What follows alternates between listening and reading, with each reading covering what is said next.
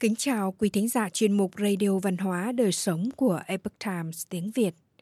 Hôm nay, chúng tôi hân hạnh gửi đến quý thính giả bài viết của Tuệ Anh có nhan đề Cốm làng vòng, nét tình túy của đất trời và con người Tràng An. Cốm vòng, gạo tám mễ trì, tường bần húng láng còn gì ngon hơn – vào một ngày mùa thu cách đây cả ngàn năm. Khi lúa bắt đầu uốn câu thì trời đổ mưa to, gió lớn. Đề vỡ, ruộng lúa cao nhất đồng cũng chìm nghỉm. Người lang vòng đành mò cắt những bông lúa còn non ấy, đem về giang khô, ăn dần, chống đói. Không ngờ, sản phẩm bất đắc dĩ ấy lại có hương vị riêng, khiến người dân thường hay làm để ăn mỗi khi mùa thu về. Vừa làm vừa rút kinh nghiệm, hạt cốm ngày càng xanh, càng mỏng, càng dẻo, càng thơm. Cuối cùng, nghề làm cốm làng vòng ra đời. Làng vòng xưa thuộc thôn Hậu, cách trung tâm Hà Nội khoảng 5 đến 6 km. Này là phường Dịch Vọng, quận Cầu Giấy, Hà Nội trải qua bao tháng năm, cốm làng vòng đã nổi tiếng khắp đất Hà Thành. Cốm ngon nhất phải được làm bằng gạo nếp cái hoa vàng. Thông thường, khi cây lúa chỉ ít ngày nữa là gặt rộ, cũng là lúc người làng vòng đi chọn cắt từng bông dài, hạt mẩy về chế biến. Đây là thời điểm lúa không quá xanh non, cũng chưa đến độ chín vàng lúa mang về được đem rang ngọn lửa rang cốm cũng cần sự chăm chút.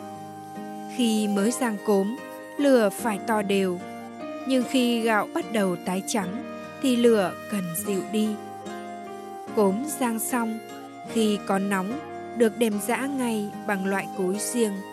Nhịp chay nhẹ nhẹ, nhịp nhàng, đều đều và khoan thai thì cốm mới mịn và dẻo trong mỗi công đoạn.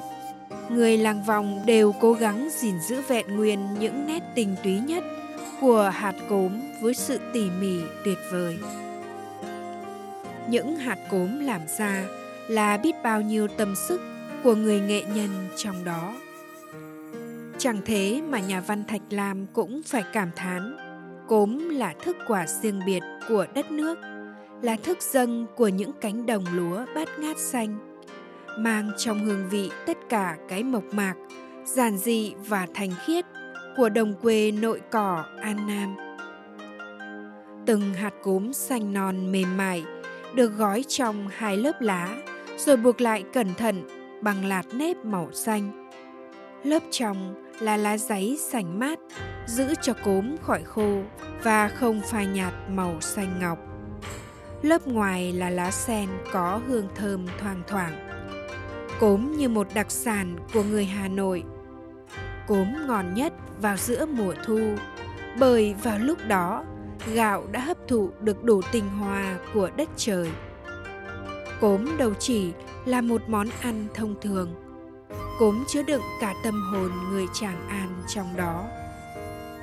Khi nắng trời vàng ruộm, những chiếc lá ngả màu vàng úa cũng là lúc thu về khi mùa cốm bắt đầu, cũng là lúc mùa hoa sữa rộ lên, thơm nồng nàn từng góc phố.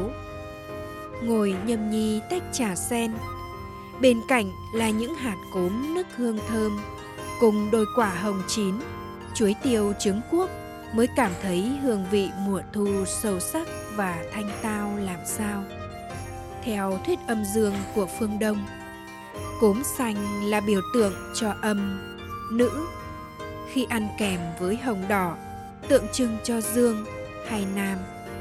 Cốm mang lại cảm giác về sự giao hòa đất trời. Người ta không dùng thìa hay bát để thưởng thức cốm, mà dùng tay bốc từng nhúm cốm nhỏ đang nằm gọn trong lá sen, nhai chậm rãi để cảm nhận vị ngọt của lúa non hòa cùng hương sen ngàn ngát. Nhà văn thạch lam đã viết cốm không phải thức quà của người vội. Ăn cốm phải ăn từng chút ít, thong thả và ngẫm nghĩ. Lúc bấy giờ, ta mới thấy thu lại cả trong hương vị ấy, cái mùi thơm phức của lúa mới, của hoa cỏ dại ven bờ. Chúng ta có thể nói rằng, trời sinh lá sen để bao bọc cốm, cũng như trời sinh cốm nằm ủ trong lá sen. Vì sao người ta lại dùng lá sen để bọc cốm? Có lẽ thứ quả tinh khiết ấy phải được gói bằng lá của loài hoa sạch sẽ gần bùn mà chẳng hôi tanh thì mới cảm nhận được đầy đủ ý nghĩa của nó. Vua và hoàng hậu thời xưa cũng thích ăn cốm. Vào thế kỷ 19, người dân làng vòng tiến vua Nguyễn bằng cốm. Hồi đó, kinh đô chuyển vào Huế, chưa có xe lửa, ô tô, nên những người nông dân nghèo khó từ miền Bắc kia phải đi dòng dã 10 ngày để dâng cốm lên vua. Vậy mới hiểu cốm quý đến mức nào.